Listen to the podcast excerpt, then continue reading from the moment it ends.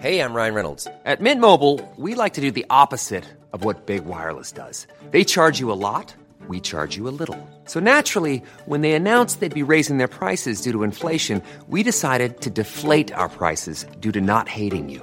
That's right. We're cutting the price of Mint Unlimited from $30 a month to just $15 a month. Give it a try at mintmobile.com slash switch. $45 upfront for three months plus taxes and fees. Promo rate for new customers for limited time. Unlimited more than 40 gigabytes per month. Slows. Full terms at mintmobile.com.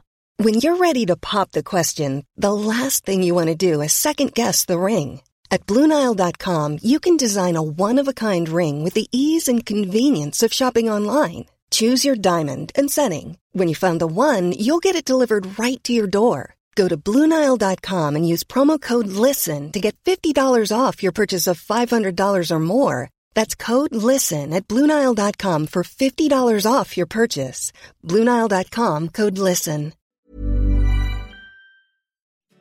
It's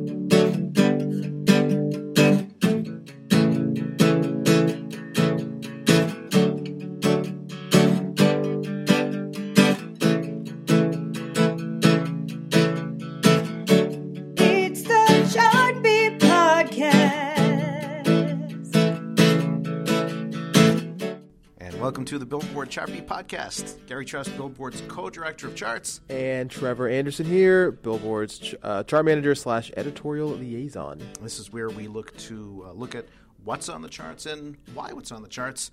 And uh, Trevor, I'm just I'm just happy you're here. I thought you might run off with Kelly Rowland after your session with her last week. Kelly Rowland was in the office last week. I guess this is actually a, probably a great time to get some shout outs to the other um, Billboard audio podcasts. Um, she was here recording an episode of Soul Sisters that'll be airing sometime in the next few weeks, it sounds like. Um, and while she was here, you know, you just get a nice photo op. I'm from Houston.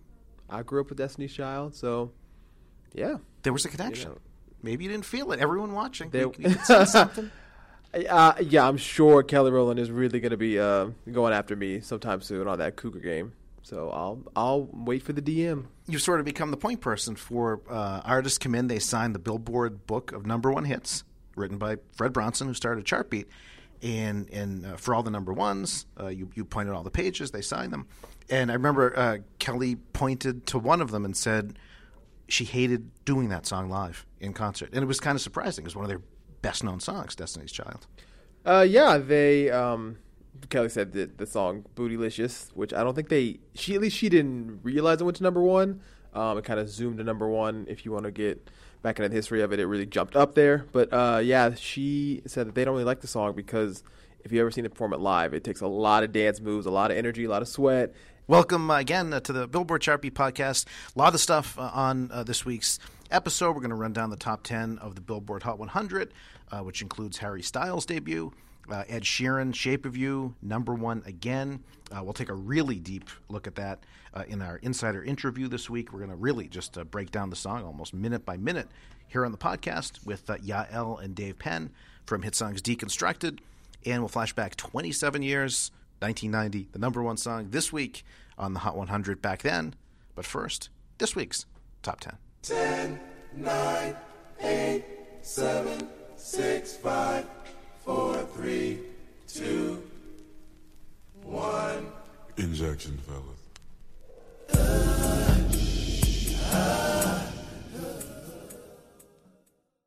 Okay, and uh, make sure you guys check out this week's top 10. Here we go. Enjoy. Like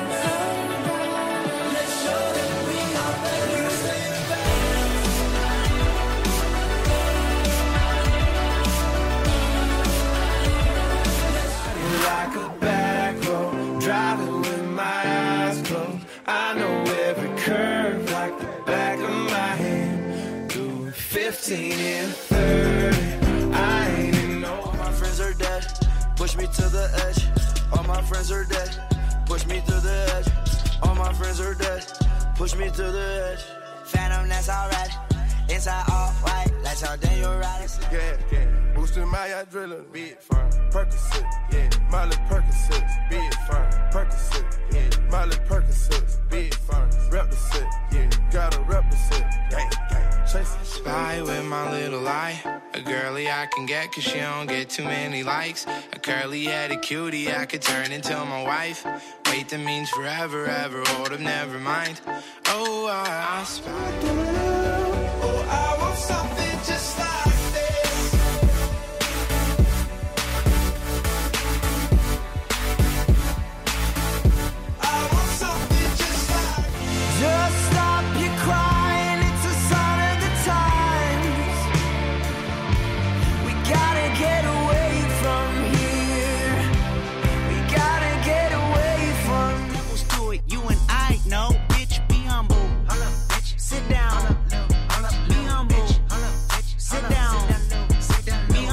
Bitch, sit down. Be humble. Strawberry shining bright. Strawberry champagne on us. Lucky for you, that's what I like. That's what I like. Lucky for you, that's what I like. That's what I like. love with your body. Every day discovering something brand new. I'm in love with the shape of you. Come on, be my baby. Come on. Come on, be my baby. Come on. Come on, be my baby. Come on. Come on, be my baby. Come on. Ed Sheeran's Shape of You, number one for a 12th week on the Billboard Hot 100. I don't want to say uh, too much because, again, we just mentioned that uh, we're going to go uh, really in depth about the song coming up. But 12 weeks at number one on the Hot 100, huge deal. Uh, one of only 18 songs all time in the Hot 100's history to be number one for at least that long. Yeah, it obviously it's still still climbing up. It's again, I mean, the first quarter really, in a lot of ways, belonged to Ed Sheeran, and I don't. I think even though, you know, people were anticipating the the song and the album since it first came out, I don't think anybody quite expected the song in particular to be. Uh, as big as it's gotten. I mean, it just seems like you know people thought, okay, when it debuted at number one, that in a way seemed expected, normal, but you know to to have held on really again a dozen weeks and maybe maybe more. I think is something that people you know really really weren't foreseeing. Yeah, uh, Bruno Mars, that's what I like at number two. It, it is closing the gap a little bit, so you can sort of see at this point if the songs keep moving the way they are, it's possible Bruno could could overtake Shape of You. Uh, Mask Off by uh, Future is uh, certainly making a big jump as well. The mask off challenge. One of two challenges Crazy. in the top 10. Yeah, obviously Mask Off is, is doing very well. I'm sure probably plenty of people have seen on social media the sort of the violins and the flutes, and it's it's kind of a cool challenge because it. I mean, not that the ones that focus on dancing aren't cool or like neat, but something that's like, you know an instrument based challenge, something people really don't normally see, Right. And especially to a future song, which even though there are a lot of you know orchestral instruments in his music, it's kind of interesting to see like you know thirteen year old violin players and future mashed up, and it's like, yo, And the Lil Uzi Vert challenge uh, at number eight. yeah. Um, so that's helping the XO Tour Llif3 song, which you know Uzi Vert's having. I mean, people have kind of been watching it for a moment, waiting for that breakout. Obviously, seems to have come in the past, you know, couple months, and especially you know a lot of rappers who get their first featured credits and and blowing up sort of featured stuff. He's on Bad and Bougie. I'm sure p- plenty of people know, but to also see them kind of break out on their own and you know get their own kind of shine and credits, always good too. Um, so eh, potential uh, contenders for number one. The other song, uh, huge uh, first week in the Hot 100's top 10. Harry Styles, "Sign of the Times" debuts at number four. Pretty historic stuff when when you look at it this way. Um, Zayn debuted at number one with "Pillow Talk," his first solo single last year. Also debuted in the top 10 with Taylor Swift on "I Don't Want to Live Forever," and now Harry Styles has debuted in the top 10. No other group in the entire Hot 100's history has ever had two soloists debut in the top 10 with singles. So One Direction is the first to do that. Um, I mean, the fan base obviously is, is, is super strong. You see that with, you know, they always get number one albums, and a lot of their songs, you know, debut in the top 10 of the Hot 100 and, and do really well out of the gate. So, Other boy bands, um, New Kids on the Block, did have two members have top 10s. Uh, they just didn't debut in the top 10 with their hits. Um, kind of interesting. They were both about a month apart in 1999, fairly, you know, about a, a decade after their dominance. Um, Joey McIntyre and Jordan Knight both hit the top 10 in spring 1999. Um, uh, Nick and, and Joe Jonas have both had top 10s from the Jonas Brothers. I, I thought it's kind of interesting. You look back at you know, one of the biggest era, maybe the biggest modern era for boy bands was Backstreet Boys and NSYNC. What do you mean maybe? The Beatles. You could look at the Beatles. You don't, you weren't alive for how big New Kids on the Block were in 1990. I Those are big.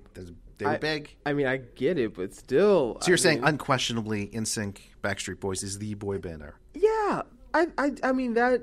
You know, I mean that that just generated a whole new like that was the sound, little Right. you know young pop.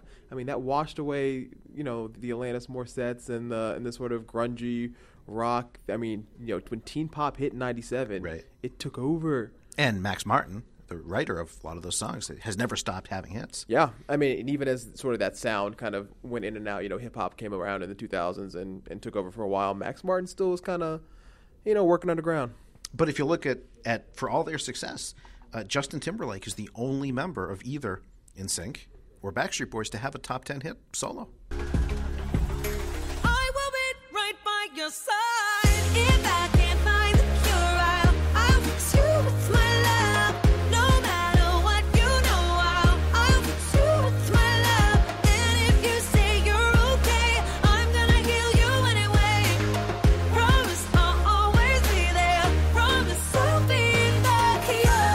Another song to watch for next week, uh, talking about the top 10 of the Hot 100, could debut in the top 10. We're not sure yet.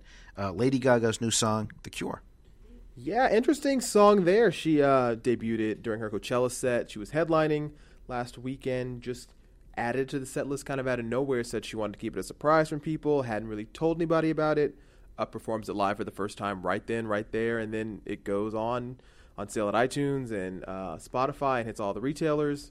Really hit number one on iTunes pretty quickly. It was there for most of the weekend, so you know the little monsters, of course, were out there grabbing it up, and it'll be interesting to see you know where it does end up because I mean, again, no one no one really saw it coming. It sounds more like kind of the the modern, you know, current state of top forty, so Right. it, it fits in there pretty easily. Haven't really heard too many negative things about it. I know for like Perfect Illusion, not that there were negative things, but people definitely saw it as more of a, a polarizing kind of jarring song. Either you were you were with it or you weren't.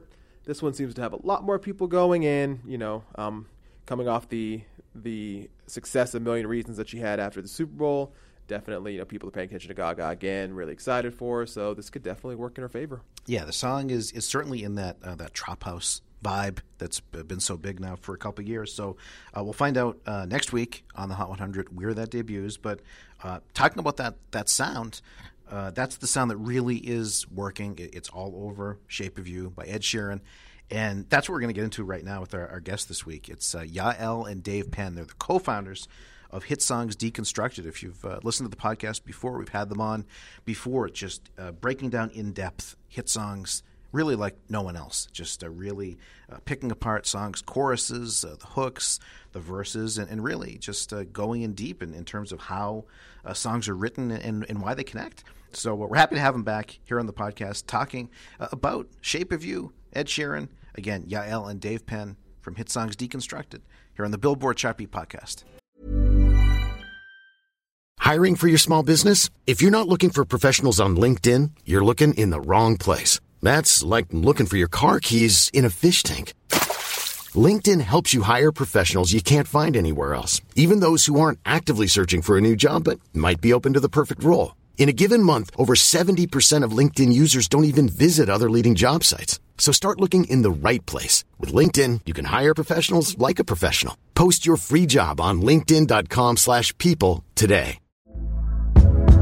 Hey there, it's Michele Norris. I'm host of a podcast called Your Mama's Kitchen. When I travel, I'm usually looking for a way to find a taste of home when I'm not at home. And one of the things I love to do when I am at home is entertain. And Airbnb allows me to do that. When I was in California recently, I rented a house that had a great kitchen. And when we were sitting around the table, we're all thinking, we're in someone else's house. Someone could be in all of our homes as well. If you have a home, but you're not always at home, you have an Airbnb. Your home might be worth more than you think. Find out how much at airbnb.com/slash host.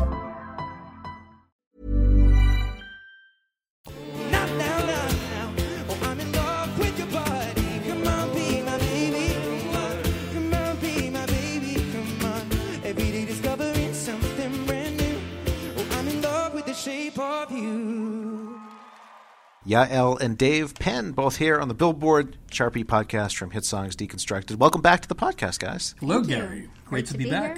You guys, every time you've been here on the podcast, I just sit back and listen because you guys are just the authorities on breaking down hit songs. It's been so cool. Well, we love doing it, so definitely thrilled to be back. Thank you for having us. All right, uh, this week we're going to talk about "Shape of You." Really go deep Oh, yeah. into why the song's been such a big hit. For number one for three months on the Billboard Hot 100.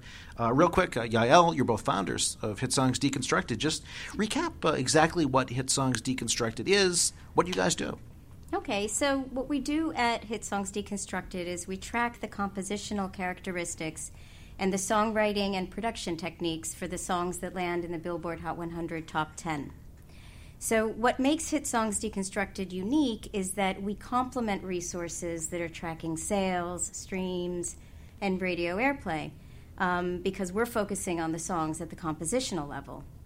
So, our reports and our immersion searchable database provide data and analysis that reflect the current state of mainstream music.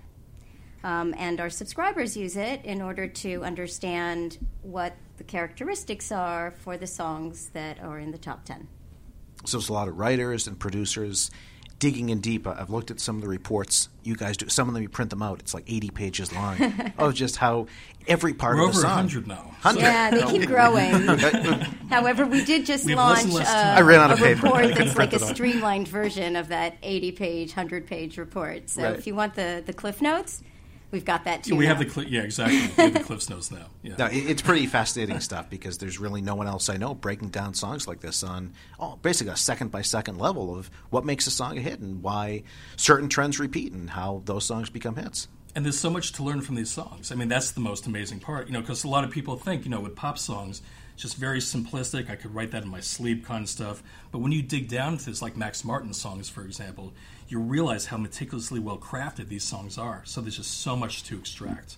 And, and what's, And, yeah. what's interesting about Shape of You is just reading how um, Ed Sheeran said he wasn't even going to put this on an album. He Yeah. he originally uh, wrote it uh, with Rihanna in mind, but Yeah. then when when it was going to be his, he just thought, oh, that was fun. It's just just a throwaway kind of thing. It always amazes me how how many artists never recognize when they've written what winds up being a huge hit song. Yeah, and, and I read, I don't, I don't know if it's true or not, but, you know, the defining factor for him to keep it for himself was, you know, once he put Van, the Man, Van the Man on the jukebox, that line with uh, Van Morrison, he's like, Right. oh, can't imagine Rihanna singing that. That would be very interesting if she Yeah. did, but, but um, yeah, it's just an amazingly well crafted song. So Well, get into it, Dave. This is always where you just take over. You you teach the class. We take notes. How Cool. has uh, really uh, on a basic level when you break down the song itself? How has "Shape of You" become such a big uh, number one uh, hit on the Hot 100? Well, listen, at its core, you know, it's just a really well crafted song that possesses many of the qualities that we find in the songs that land in the upper reaches of the Hot 100 Top 10. So, for example, um, engaging in universal lyrics, the inclusion of infectious hooks, you know, short, memorable phrases that repeat throughout a song, um, adhering to the kiss me principle, which is keep it simple, singable, and memorable um, being in tune with the sounds and the trends of the day, and also possessing a unique quality that sets it apart from many of its mainstream contemporaries. That's very important. Yeah, you you brought that up before, Yeah. Dave. That a, a song, sort of that that magic. If there is one sort of key to having a hit, it's sounding like other songs but still being unique. Absolutely. You know, it's the effective blend of the familiar and the unique that helps a song to connect with a wide audience while at the same time standing out in relation to many of its mainstream contemporaries. That truly is the key, along with simplicity. Um, so, what we're going to do is look at some of the characteristics that help Shape of You both blend in and stand out, and also go through some of the song sections to see how it's constructed to make it really infectious, engaging, and memorable. So let's start with the lyrics, which is about a guy who sets out to find a lover, finds a girl that he's really attracted to, hooks up, and winds up falling for her in the process. But despite how much he may care for her, it's her looks and the sex that really seem to be the uh, defining factor. So while a sex based theme isn't really that out of the ordinary in the Hot 100 Top 10, the fact that Ed Sheeran is singing about sex is. So most of his other hits focus on more, you know, love and relationships, such as Photograph and Thinking Out Loud. So this provides Shape of You with some, you know, more intrigue compared to his other hits, which enables it to further stand out. but he's also conveying the narrative in the universally engaging storytelling type manner for which he's known, and um, you know also utilizing, utilizing like a plethora of imagery and action and detail to ensure that connects and engages the audience on a profound level. So let's also look at you know some of Shape of You's genre influences. So Ed Sheeran is mostly known for fusing singer-songwriter and folk influences in his hits, and Shape of You does possess these influences, which makes it sound familiar to his fans. However, singer-songwriter and folk are generally not popular influences in the top 10 of the Hot 100. So this helps Shape of You to stand out in a more of a unique manner compared to many of its mainstream contemporaries. Now, on the flip side, we have Tropical, which is Shape of You's primary influence. So, as you know, Tropical has been one of the hottest trends in the top 10 since last summer, and Shape of You certainly capitalized on this trend.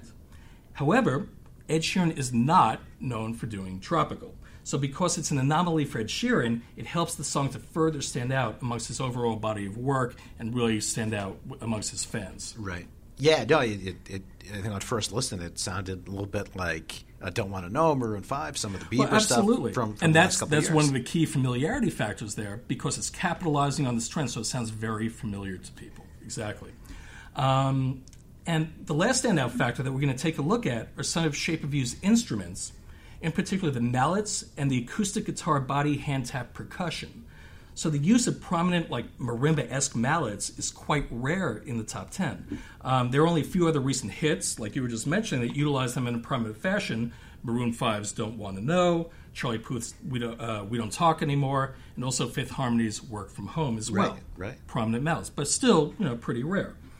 Now, even more rare than the mallets is the guitar body hand tap percussion, which is where Sheeran is using the acoustic guitar as a percussive instrument as opposed to just strumming chords. So this provides Shape of You with a highly distinctive sound compared to most of its contemporaries. You don't see that too much. Actually, I can't remember any place that I've heard that in the, the last few years. Yeah. Um, and both of these standout elements are introduced right at the very beginning of the song in the intro. So this enables it to easily cut through airwave clutter, you know, grab the listener's attention, and hook them into the song. At the same time, they also establish the the, uh, the song's infectious groove, which remains in effect throughout every single section except for the bridge. But there's still a rhythmic quality in the bridge that keeps an element, excuse me, of that uh, rhythm going on. So let's take a listen to that intro here.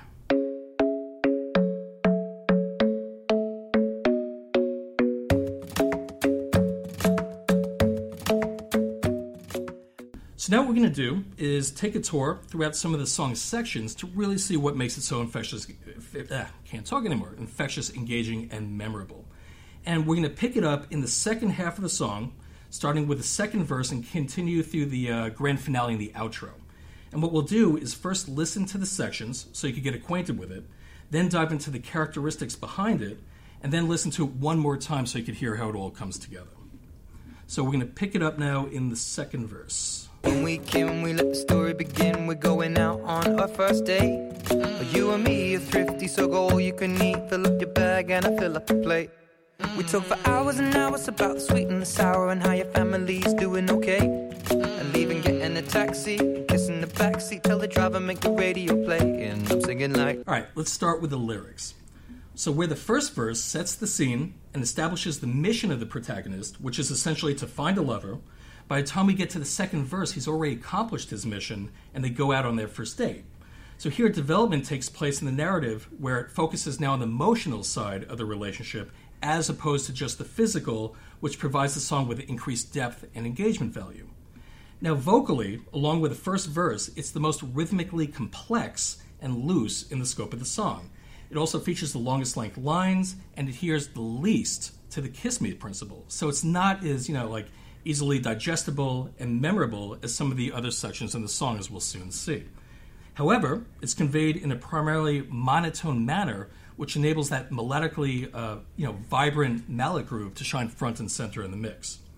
And lastly, the first three lines all conclude with that mm nonsense vocal, which acts as an additional infectious element and also helps to create familiarity both within the section and the song as well, since the first verse also features this vocal. When we came, we let the story begin. We're going out on our first date. You and me are thrifty, so go all you can eat. Fill up your bag and I fill up the plate. We talk for hours and hours about the sweet and the sour and how your family's doing okay. And leaving, getting a taxi, kissing the backseat, tell the driver make the radio play, and I'm singing like. All right, so now we're going to check out the pre-chorus. Let's take a listen. Girl, you know I want your love. Your love was handmade for somebody like me. Come on now, follow my lead. I may be crazy, don't mind me. Say, boy, let's not talk too much. Grab on my waist and put that body on me. Come on now, follow my lead. Come, come on now, follow. So the primary role of the pre-chorus is essentially to transi- transition the listener from the verse into the chorus. So here that's being done by both the protagonist and the antagonist expressing their desire for one another, which culminates in the chorus that follows. Now typically, you know, the pre-chorus isn't the most interesting section in the song. However, Shape of You's pre-chorus has two very interesting qualities.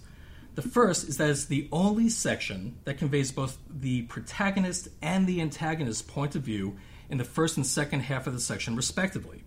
So the pre-chorus would have essentially worked very well as a male-female duet, male-female duet, um, but it's not. It only features Ed Sheeran.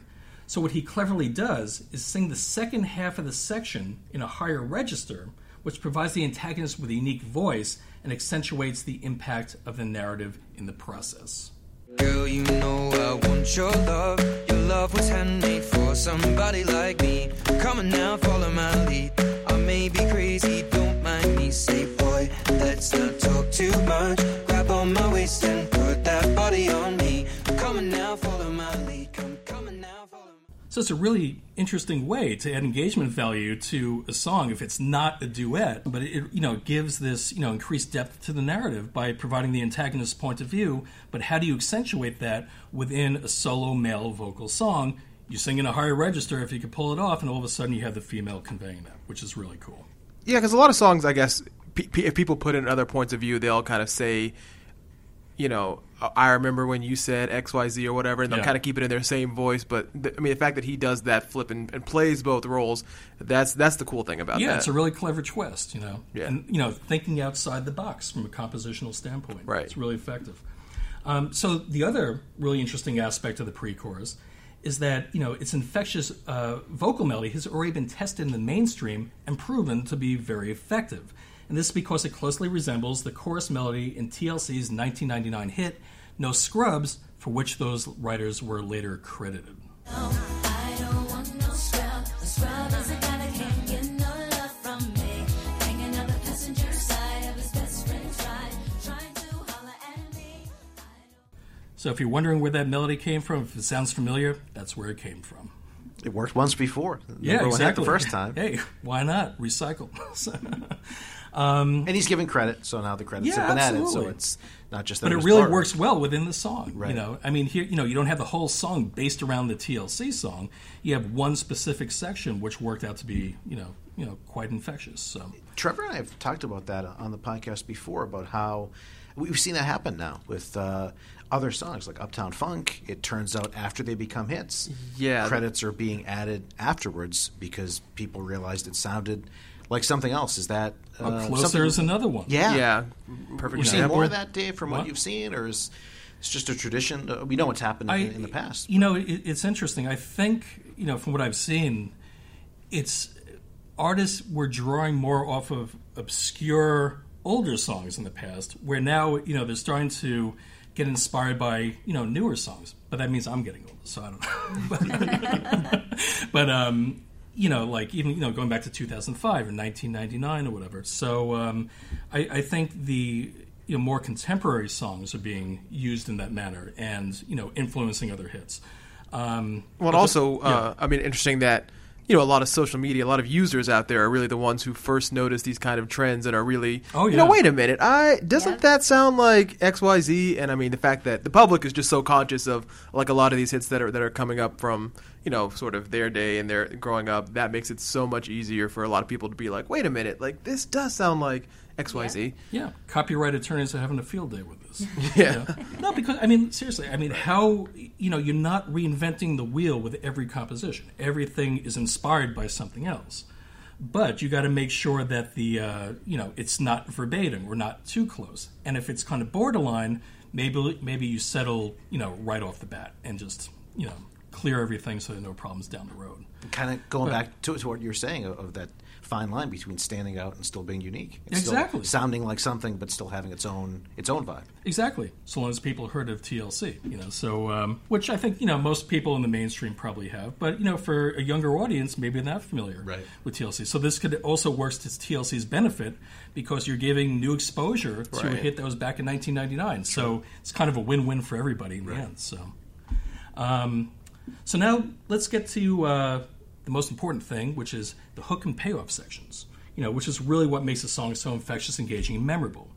So, 61% of Shape of You's entire composition is spent what I call in, uh, in its hook centers, which are basically sections that feature infectious hooks at their core.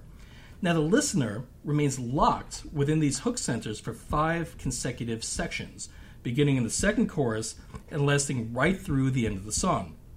So this is, you know, really one of the key reasons why the listener remains engaged at a heightened level and why they can't get the song out of their head. So let's begin by listening to the second chorus here. I'm in love with the shape of you. We push and pull like a magnet do. Although my heart is falling too. I'm in love with your body. Last night you were in my room. Now my bed sheets smell like you. Every So lyrically, the chorus provides the summation of the narrative following the developments that transpired in the verse and pre-chorus sections. So the protagonist set out to find a lover, he found one, they hook up, and now he's in love with her body. Now what's clever about the narrative is that it conveys the act of hooking up in an under the radar type manner. And this is done by using the analogy of magnets pushing and pulling, as well as the line, and last night you were in my room, and now my bed sheets smell like you. So I don't think that they were sitting in bed watching TV. I think something else is probably going on there. Um, so by inferring the act of sex, uh, instead of like graphically depicting it, it keeps the song radio friendly without the need for massive edits. Now, melodically, it's more simplistic and repetitive compared to the verse and pre chorus sections, and possesses a very engaging ascending descending type flow. So, together, this enables the chorus to really, you know, connect with the listener and totally get ingrained in their head. I'm in love with the shape of you. We push and pull like a magnet do. Although my heart is falling too. I'm in love with your body. Last night you were in my room. And now my bed sheets smell like you. Every day discovering something brand new. So, following the chorus, now we get into the post chorus, which is even more hooky.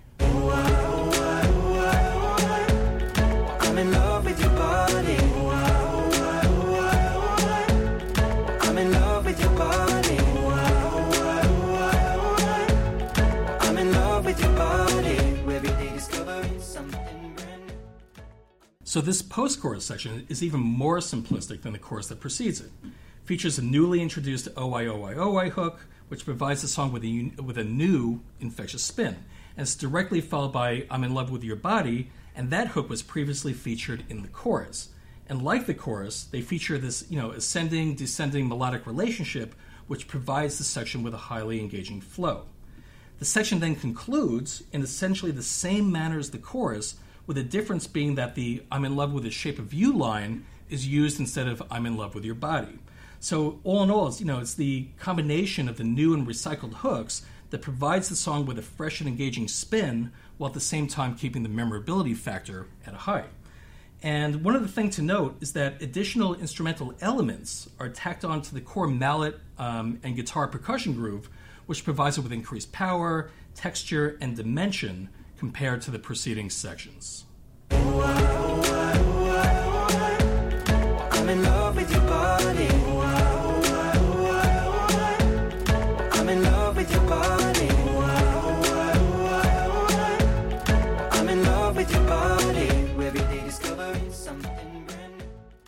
Now we get to the bridge.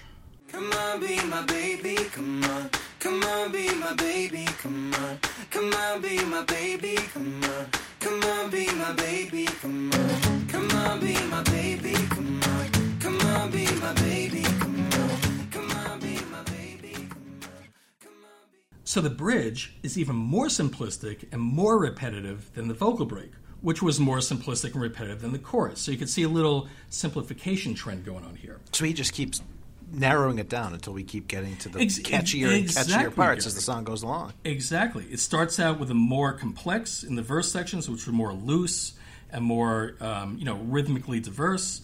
Then it starts to simplify with the and you know get a little bit more hooky in the pre-chorus sections, which was inspired by TLC.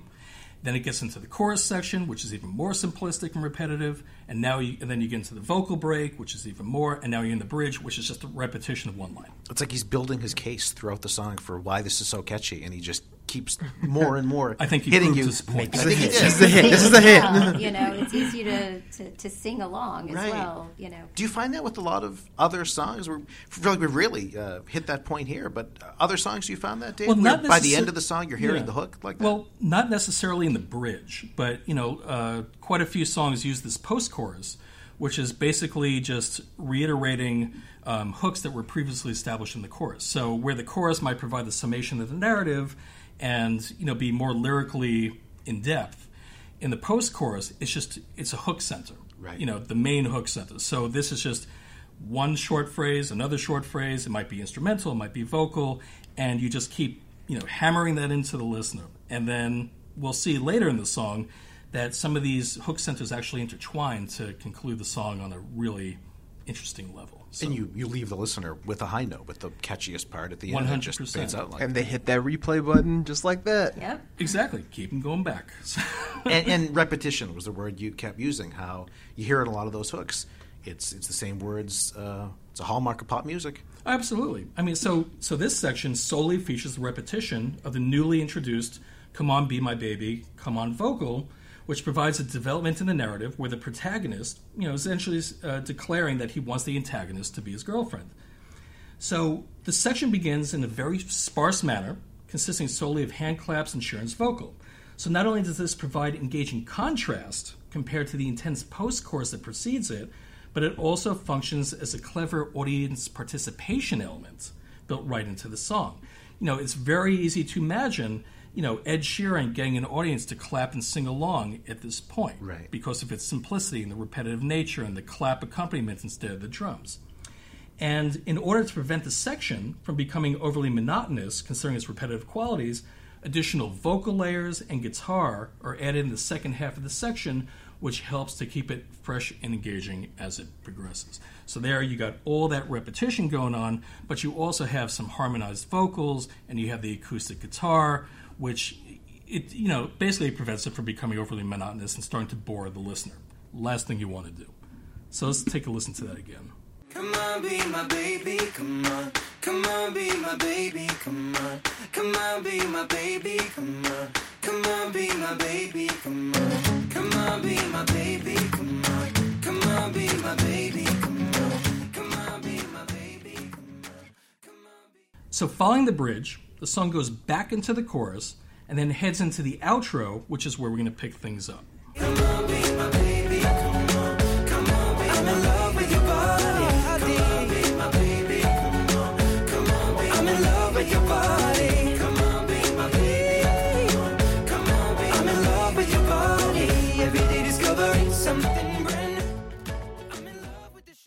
So, essentially, you could think of the outro as like the grand finale of a fireworks show. All the stops are being pulled in order to leave the listener on an excited and satiated high.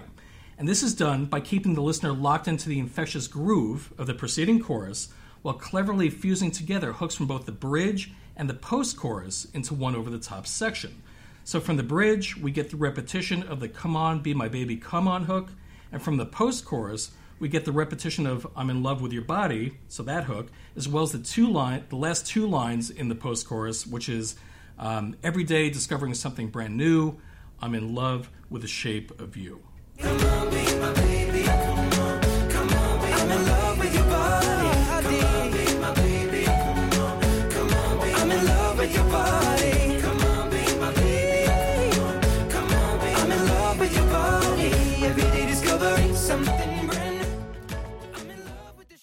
So, like you were saying, Gary, you know, this technique is really a hallmark of a really effective outro. And we see that quite a bit in the songs that land within the top 10. You know, another one, for example, is, um, um, uh, what's the name of the song? Side to Side, Ariana Grande and Nicki Minaj. Right. So, just, you know, for example, that outro fuses together Nicki Minaj's vocal from the bridge, and Ariana Grande's um, uh, background chorus vocal, which is. Um, uh, I'm not going to sing it for you, but anyway, trust me, it features her vocal. And I thought about it for a second. Yael, this Sorry is the, against that. You can do the female vocals. yeah, actually, Yael does it pretty well. Um, and it also, you know, uh, reverts back to the uh, sparse uh, reggae accompaniment in the intro. So there's Right. another, you know, recent example of a song that's fusing together some of the most infectious elements from other sections and kind of like putting together a collage at the very end of the song. Yeah, you know, I, I never thought this before, Dave, until you just ran through all this. It's sort of like a TV show or a movie where at the end all the storylines come together and it makes the big conclusion at the end. Yeah. you know i mean this is a whole other probably podcast but you know one thing that happens when we watch movies now especially you know commercial movies i'm it's like watching a pop song unfold you know you have the narrative developing and then all of a sudden you have the big chase scene which is like the chorus and then there's another narrative development in the big chase scene then somebody gets kidnapped and then you have another chase scene and then they're all happy and they you know I'm telling you, man. You guys just can't watch TV now Is that- without no, turning no, it into work. We can't do anything. So- Nothing has to do with anything analyticals. But um, yeah, but I mean that's the whole thing. As you said, leaving the listener on that really excited high, and as you said, you know, wanting more. You know, and that's what it's really all about. Interesting, as always, Dave and Yael, just uh, making us think. I'm sure people listening of uh, if songs just kind of hit you, you don't always think about why they become hits, but a lot of what you just said really explains uh, the real reasoning why we like these songs. I, I just find it so interesting, Dave and Yael, every single time.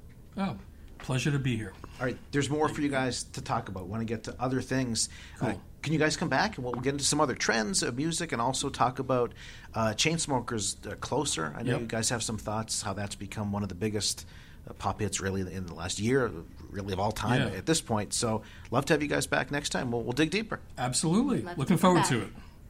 Thanks, Gary. Thanks, Trevor. Thank you. It's been said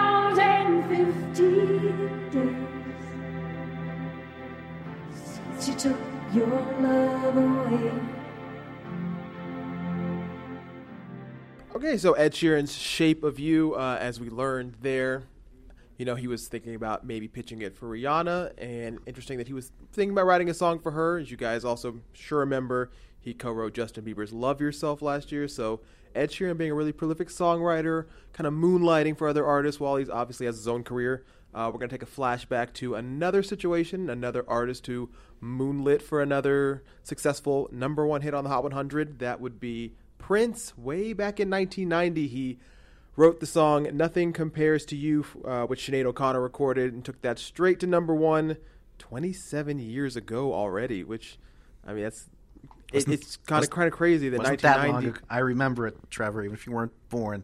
I, I remember uh, 1990. I was not born, but even I, I was a group up in the 90s, so for the 90s to be like 25, 27 years ago is Right. ridiculous. Um, but yes, so Prince obviously at this time massive superstar. Everyone you know knows him. Purple Rain has been out. Sign of the Times has been out. Um, and he actually wr- written this song uh, back, you know, in, in the late '80s for some of his own band members.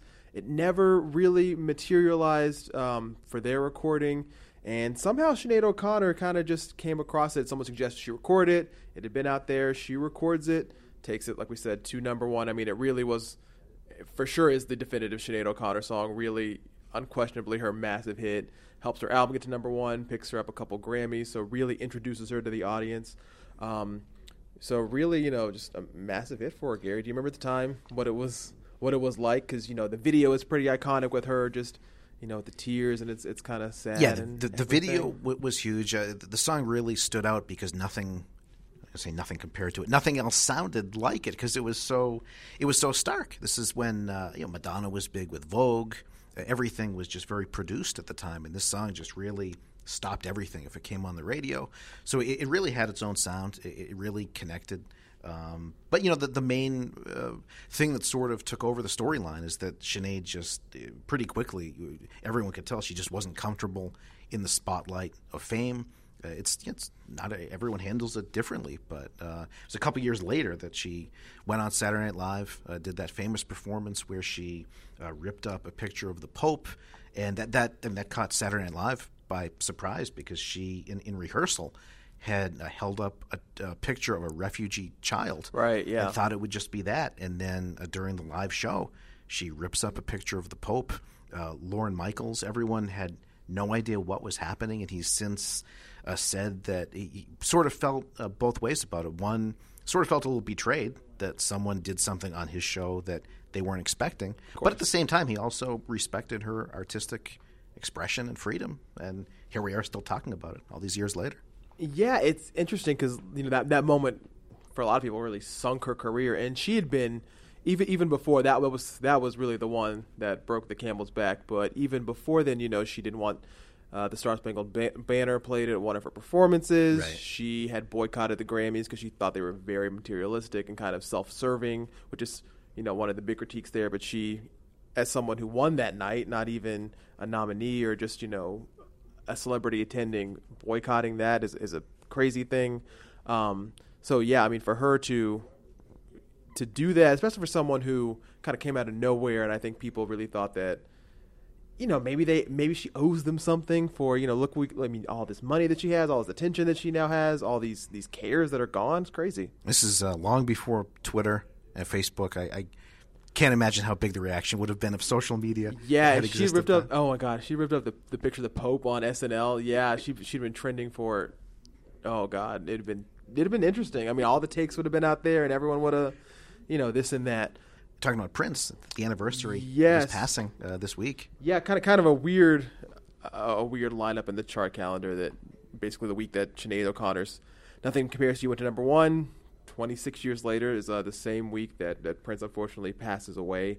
And the other uh, huge hit he wrote for another act was uh, Bangles' Manic Monday back in 1986. Yeah. That got to number two. So uh, beyond uh, his own hits, he's he's written hits for for other acts. Hey, don't forget I Feel For You, Chaka Khan. Right. Was a number three hit on the Hot 100, won him a Best R&B Song Grammy. So, um, again, just another just another influence. And it kind of shows it's cool how I'm sure people kind of know this, but it, they don't know if they appreciate it as much that how diverse he was. I mean, take those three songs for example, "Manic Monday," you know, kind of a, a, a pop, light pop song. You've got "I Feel for You," obviously, you know, five and a half minutes of, of R&B funk influence, and then "Nothing Compares to You." This this sort of stark ballad, um, you know, alternative leaning, and Prince, you know, single handedly wrote all three of those. Yeah, the the one that always hits me is, is Manic Monday because it it's just it's just a perfect pop song. He never really recorded that kind of sound on his own. He always just had a, a more R and B lean.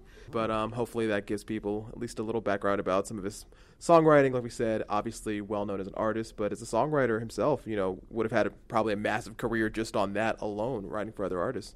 All right, we'll close with uh, Prince music here on the Billboard Chart Beat podcast. Uh, again, next week, uh, we'll talk about more Ed Sheeran.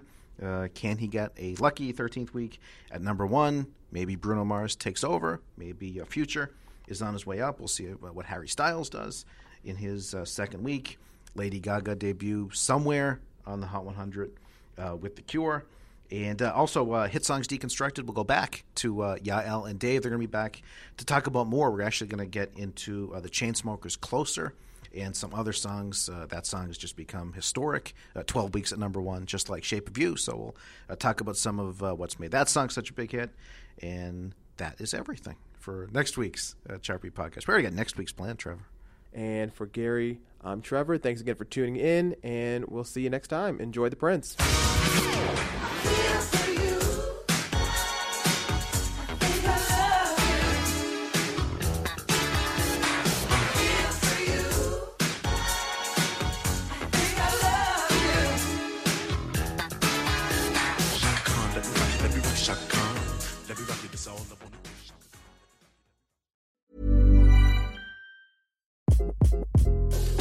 This is Craig Robinson from Ways to Win, and support for this podcast comes from Invesco QQQ, the official ETF of the NCAA. Invesco QQQ is proud to sponsor this episode and even prouder to provide access to innovation for the last 25 years. Basketball has had innovations over the years too. We're seeing the game played in new ways every day. Learn more at Invesco.com slash QQQ. Let's rethink possibility. Invesco Distributors, Inc.